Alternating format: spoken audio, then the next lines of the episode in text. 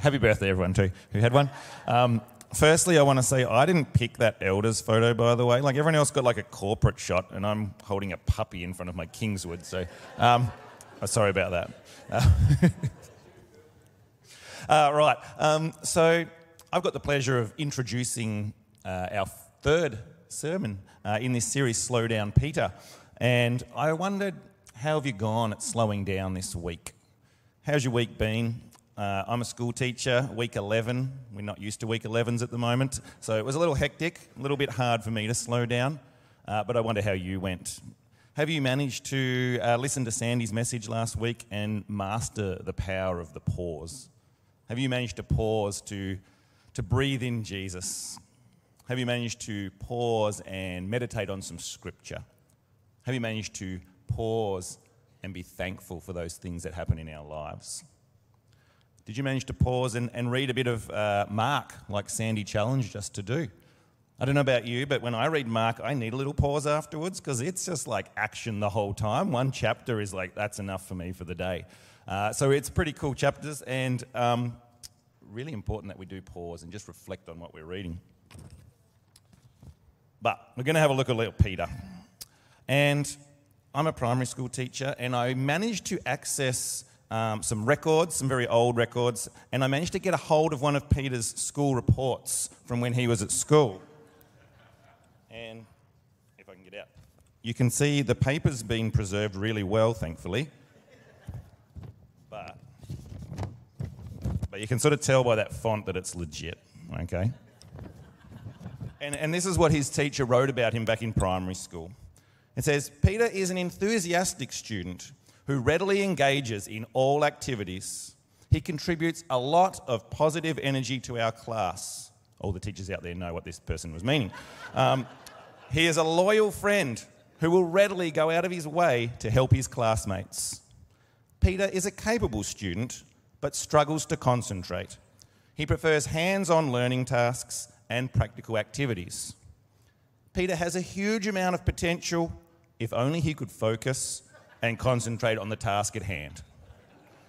I find myself, as his teacher, frequently saying, slow down, Peter.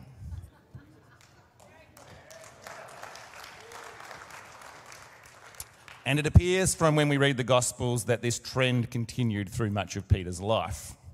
So when we first meet Peter, he's fishing away. This is the thing that he loves to do. This is his job. This is his family business. This is his calling. I'm assuming he likes fishing. And he's there. He's into it. You know, he's casting his nets into the sea, having a great time. Fishing. Yeah, I love fishing. And then Jesus just walks along one day and says, hey, Peter, follow me. And Peter's like, fish? Oh, yeah, all right, I'll do that then. And just goes instantly, just drops his nets and goes. And I do wonder whether his dad and the rest of the fishermen were sort of watching and going, just slow down, Peter, just slow down. And then towards the end of Jesus' life on earth, he's with his disciples on the Mount of Olives, and Jesus has sort of set them up for this moment. He's told them all the things that are going to happen or might happen. He tells them all the things that need to happen in order for Jesus to fulfill his purpose.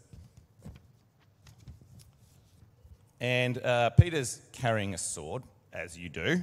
And then they're confronted by the arresting party, come to take Jesus away. And Peter, he sees the people coming towards him, and he has a little one of these brain sort of internal thoughts. So, crowd, danger, sword, solution. Picks up the sword and cuts off some poor servant's ear. And Jesus, of course, reaches forward, picks up the ear, heals the poor guy. And I can just imagine as he stepped back past Peter, he's just like, just slow down, Peter, just slow down. And not long before this actual story, Jesus had already told Peter, Peter, tonight you're going to deny me 3 times. And Peter's response to that was incredulous. Like, I would never do that, Jesus. Like, it is just not going to happen. And then within hours of this happening, we see this play out. Peter had followed Jesus for a few years at this point. He'd seen all these amazing things, these miracles that just would have blown his mind. He's dedicated his life to following Jesus. And then in only a few hours, he's thrown that away and denied his Lord and Saviour 3 times. And I can imagine as that rooster crowed, he would have hung his head and just said to himself, just slow down, Peter, just slow down.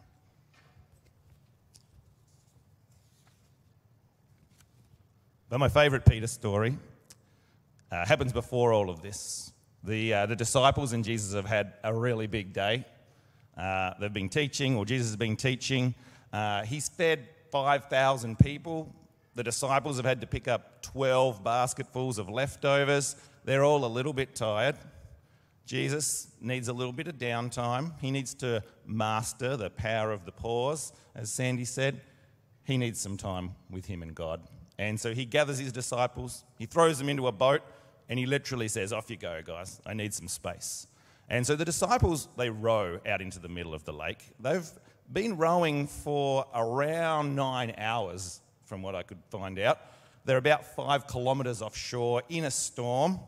It's about 3 o'clock in the morning. So they've had a pretty big day. They're probably not at their best. And all of a sudden they see a ghost, or what they think's a ghost, walking across the water, and they start to freak out. They have not had the best day.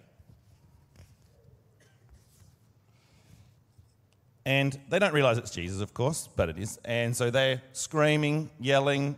I don't exactly know what you do when you see a ghost. But they've had a pretty tough day.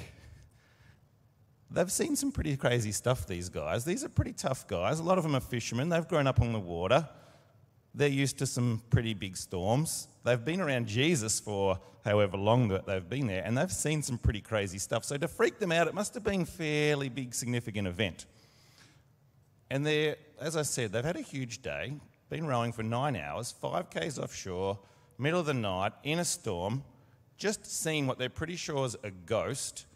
And what's Peter's response to this? He says, I'm going to get me some of that walking on water action. That's the way I want to respond to this event. So Peter yells out to Jesus, hey, Jesus, if it's really you, can you please call out and I'll come? And Jesus says, yeah, come. And so Peter just jumps out of the boat. Now, there would have been, I imagine, a little internal dialogue for a little while there.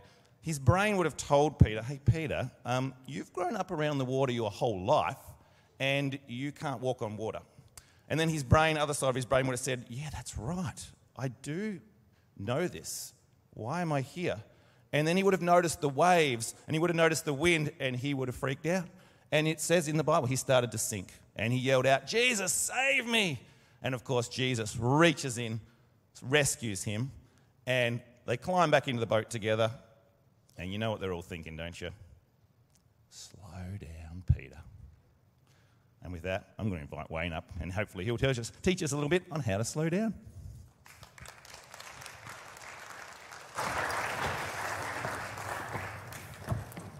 Thanks, Phil.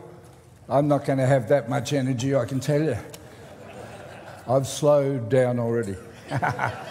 We've been reminded over the last weeks, and again by Phil this morning, of how Peter came to be, firstly a disciple, then an apostle of Jesus.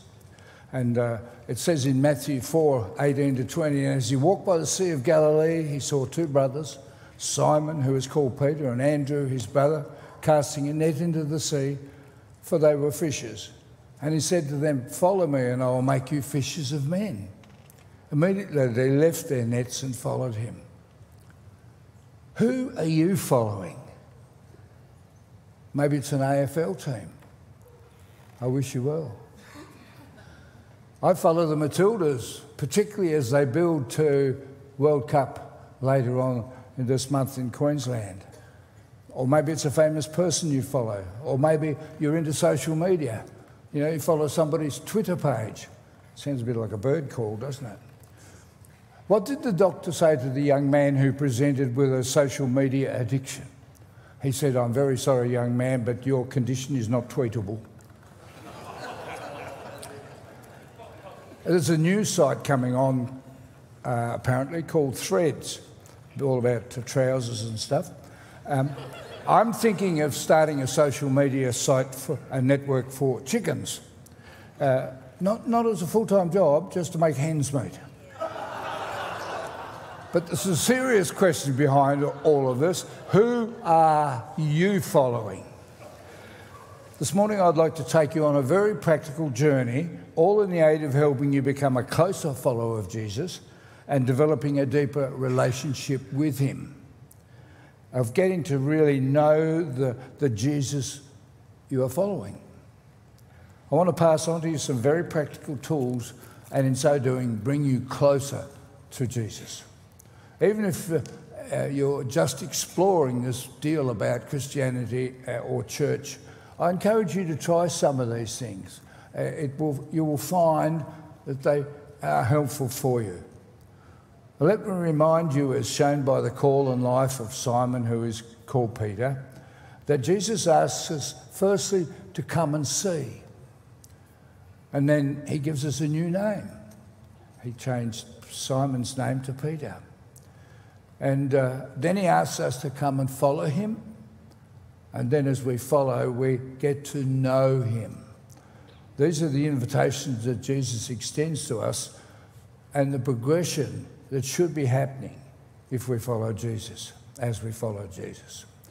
Many of the people we may be following, we can only know in a two-dimensional kind of way, either their voice on the radio or their lines on a printed page or maybe a social media entry. And for what we have recorded of Peter's time with Jesus, even though he was spending most of the hours of the day with him, we see that Peter often didn't get it.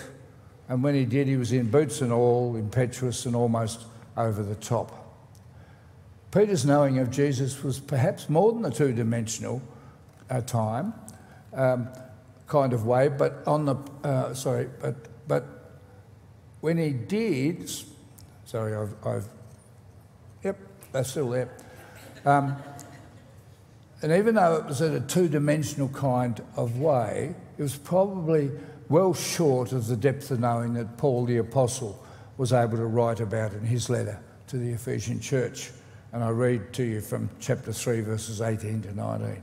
Paul says, "I pray that you may have the power to comprehend with all the saints what is the breadth and length and heights and depth, and to know the love of Christ that surpasses knowledge, so that you may be filled with all the fullness of God."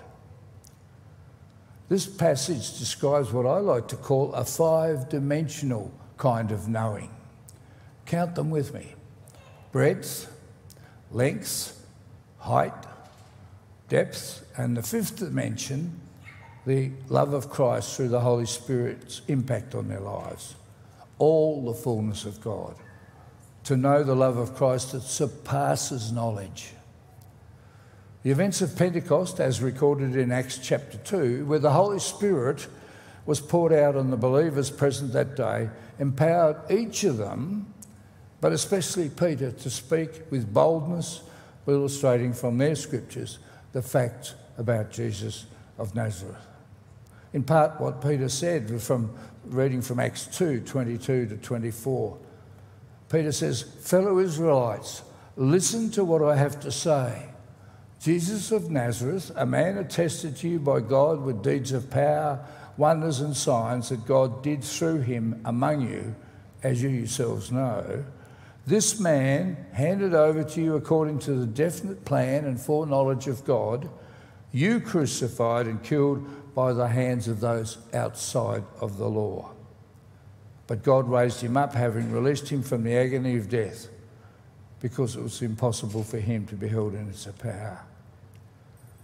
After the Holy Spirit, the Counselor, promised by Jesus, also called the Spirit of the Truth, after the Holy Spirit came upon that group of disciples and apostles that day, the reality of, but more importantly, the truth of who Jesus was became known to a new depth, a new fullness, became really and deeply personal and powerful. The speech of Peter that day in front of those people in Pentecost reveals that following the outpouring of God's Holy Spirit's power, Peter knew to a greater depth, breadth, length, heights and depths, the depth of who he was following. He'd moved from two-dimensional to five-dimensional. The Peter of the thrice denial and the cock-crowing episode that Phil taught us about was gone. And in less than 2 years of following in the footsteps of Jesus, the Holy Spirit, the Spirit of truth, had deepened the things Peter knew, perhaps firstly at a two-dimensional kind of level, an observational kind of level, to a five-dimensional knowing, a deep personal relationship with the living, resurrected Christ. This kind of knowing is no less than what God desires for each of us. And this morning, my aim is to help you with some practical insights as you journey with Door of Hope and, more importantly, with Jesus Christ, Son of God. My goal is to help you establish habits that will help you move from perhaps a two-dimensional kind of knowing about Jesus to a deeper knowledge of Jesus. This is really the whole idea behind our concept of 20 minutes in the chair. It's spending time in that search. And put simply, the idea of 20 minutes in the chair is about cultivating the habit of spending time each day in God's Word and in prayer. It's about finding a comfy chair and reading a passage from the Bible. And you can follow the Daily Hope readings on our website, or you can follow another plan. And then spending some time in prayer and listening to and for God. This approach I'm going to unfold for you is ideal for enhancing your 20 minutes in the chair. I suggest, if possible, you make some notes of the key headings, and later on today I'll put the headings on the Door of Hope Facebook page for you as well. What I'm going to tell you is a simple step-by-step progression that draws you aside to a place where you can quieten your spirit, opens you to listen for God's gentle guidance, compassionate correction, and whispers of love. 20 minutes in the chair. It's a big promise, but that's a promise that's boldly stated in Scripture. In Ephesians 3, we read that Paul writes, "I pray that, according to the riches of God's glory, He may grant you that you may be strengthened in your inner being with power through His Spirit, and that Christ may dwell in your hearts through faith, as you're being rooted and grounded in love." It's a big promise, certainly, but it's a promise that is the desire of God's heart, that Christ may dwell in our hearts through faith. And it's the first step in the progression of going from two-dimensional to five-dimensional knowing is slowing. Slow down, Peter. This is where we start. In the 1960s, a Japanese theologian by the name of Kosuke Koyama wrote a book that he entitled 3 Mile an Hour God. He noticed that the average walking speed was approximately 3 miles an hour in the old money. And he said, Jesus, who is God, also walked at approximately 3 miles an hour. So God, who is love, walks at 3 miles an hour. Love has a speed, Koyama says, and that speed is slow. That seems to suggest, even humorously, that we can go faster than God. So that might explain why sometimes we have trouble developing a deep relationship with God, because we're way ahead of Him, left Him behind. Now, of course, I don't think it's really possible to leave the author of time behind, but the concept of building a slowing down into our lives will bear fruit. We may not be able to alter the general pace of life around us due to external factors, but we can develop the habit of having regular times where we deliberately slow down, even stop. It is the power of the pause. And you'll be surprised at how much these times will make a difference in your general well-being. So firstly, slow down. Secondly, establish times of silence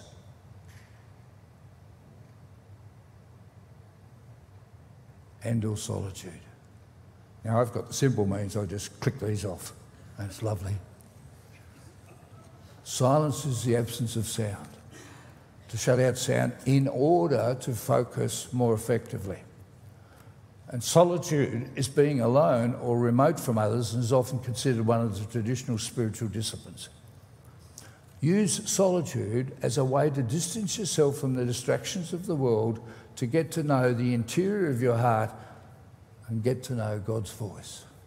It takes creativity to find silence in our world, and parents of young families require even a greater measure of creativity.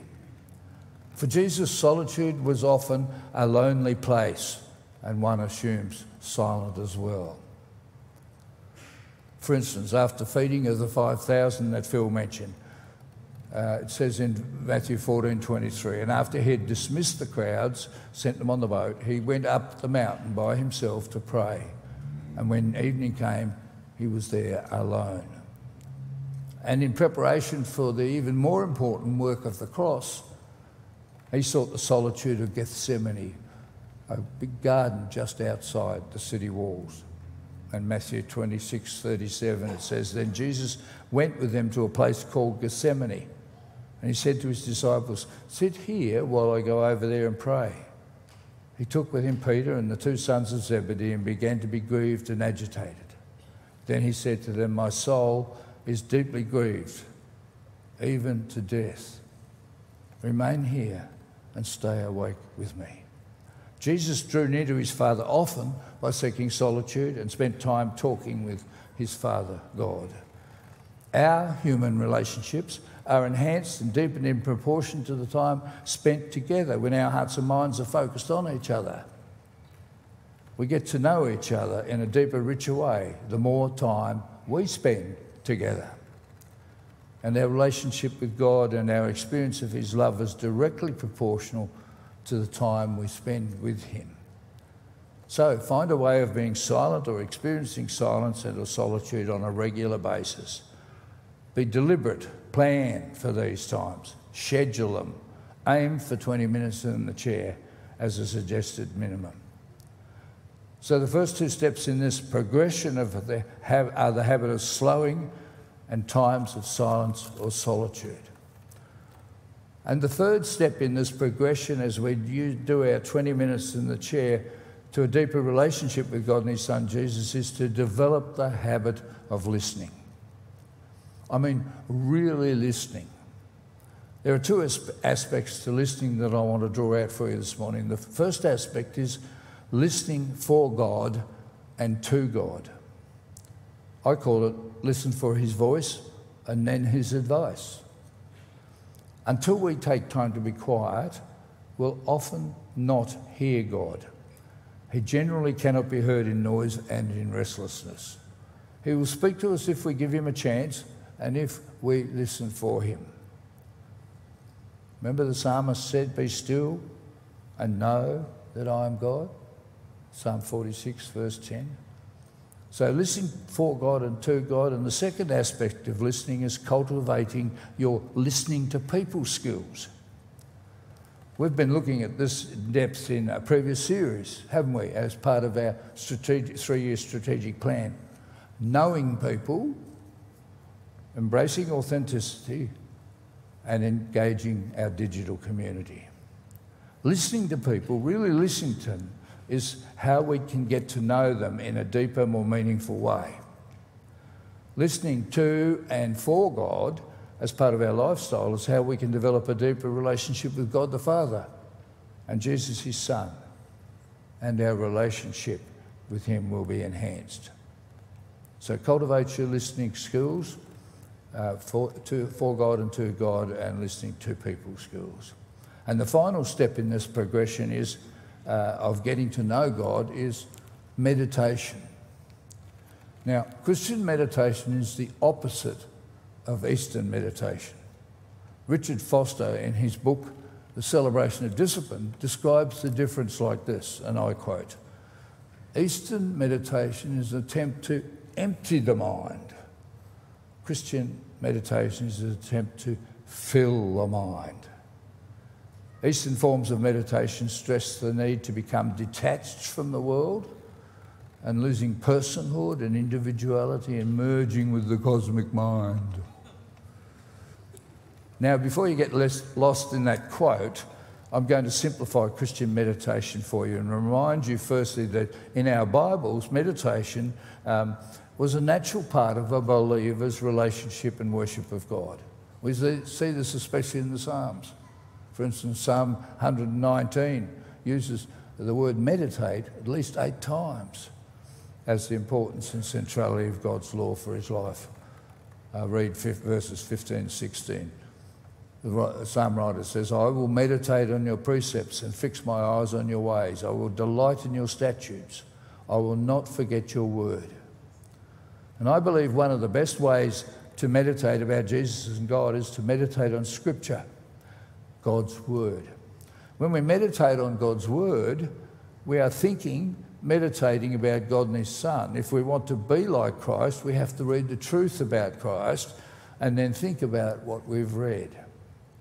Meditating is simply thinking about a passage of Scripture in order to discover how I might apply its truth to my own life, contemplating its meaning for me.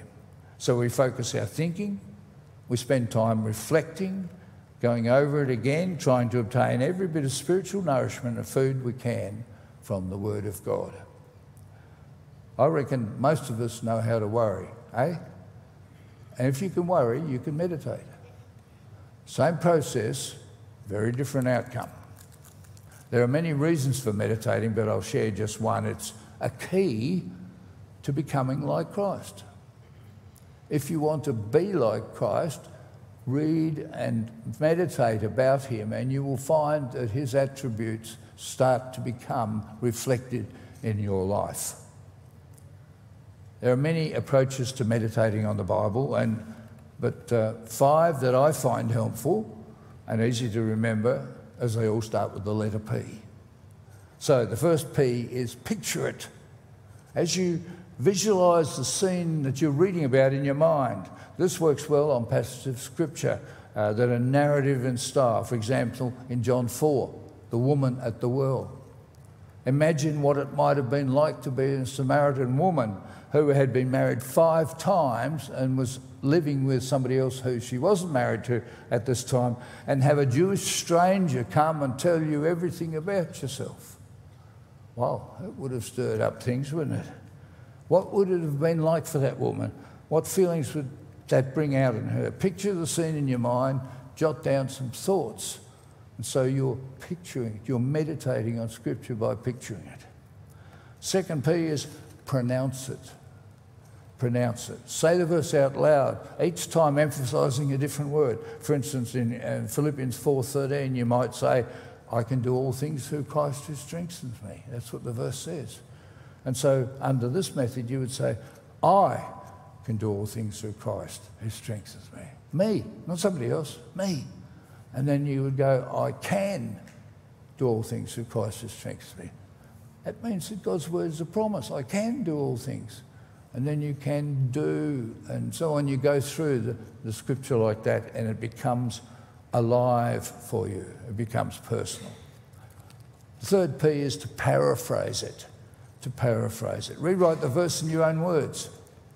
If you're having difficulty understanding what a verse means, or even if it is clear, if you can somehow try to put it in your own words, it may give you more clarity of meaning, and it will evoke in you all sorts of understandings that will help you. You can also use various translations of the Bible to get a clearer understanding. For instance, that verse in Philippians 4:13, in the New Living Version, it says, I can do all things because Christ gives me the strength. Just subtle shades that help you understand as you meditate. And the fourth letter, P, is personalise it. Personalise it. Replace the pronouns or the names in what you're reading with your own name. Put your name in a promise. This is particularly helpful if you're feeling discouraged and you start thinking that God's word was maybe meant for everybody else but me. If you put your name in a verse, for instance, Psalm 23, if I read that, it would be, the Lord is Wayne's shepherd. Wayne will never want. and so on you go through, and suddenly Psalm 23 becomes your psalm. That's you. And you can do that with a lot of the different passages, but particularly the Psalms and so on. It's personalised. And then the final P is pray it. How could I forget that? Pray it. If you're reading in the Psalms, for instance, in Psalm 13:1, how long, O Lord, will you forget me forever? How long will you hide your face from me? Maybe that day, that's how you're feeling. Pray that psalm. It's not unspiritual to do that. That's partly why we have the Psalms. Pray them. And as you're sitting there in your chair meditating, you choose which method seems to fit best for you. And you'll soon become adept at knowing which ones, and you can even use 2 or 3 for some passages. Of course, there will be passages that you'll come across, like some of the narratives in the Old Testament, that seems as dry as a stale loaf of bread. What you can do then is you can say, God, would you please give me one crumb that at least nourishes me for today? And God will answer that, and you will see something that is important for you, and you're drawn closer to God. And why wouldn't that happen? Because Jesus says, I am the bread of life. I am the bread of life. And so we're able to personalise that, and it becomes true in our relationship with God. So to recap, we need to slow down. We need to develop times of silence and of solitude, cultivate the habit of listening to people and for God, and meditate on His Word. Picture it, pronounce it, paraphrase it, personalise it, pray it. You will soon become adept. And in doing, you're moving from a 2-dimensional kind of knowing to a 5-dimensional kind of knowing, which is the whole aim of our relationship with God and Jesus. And the chair is a place to do it, which is really good. From knowing about God to actually knowing Him in a deeper, more personal way.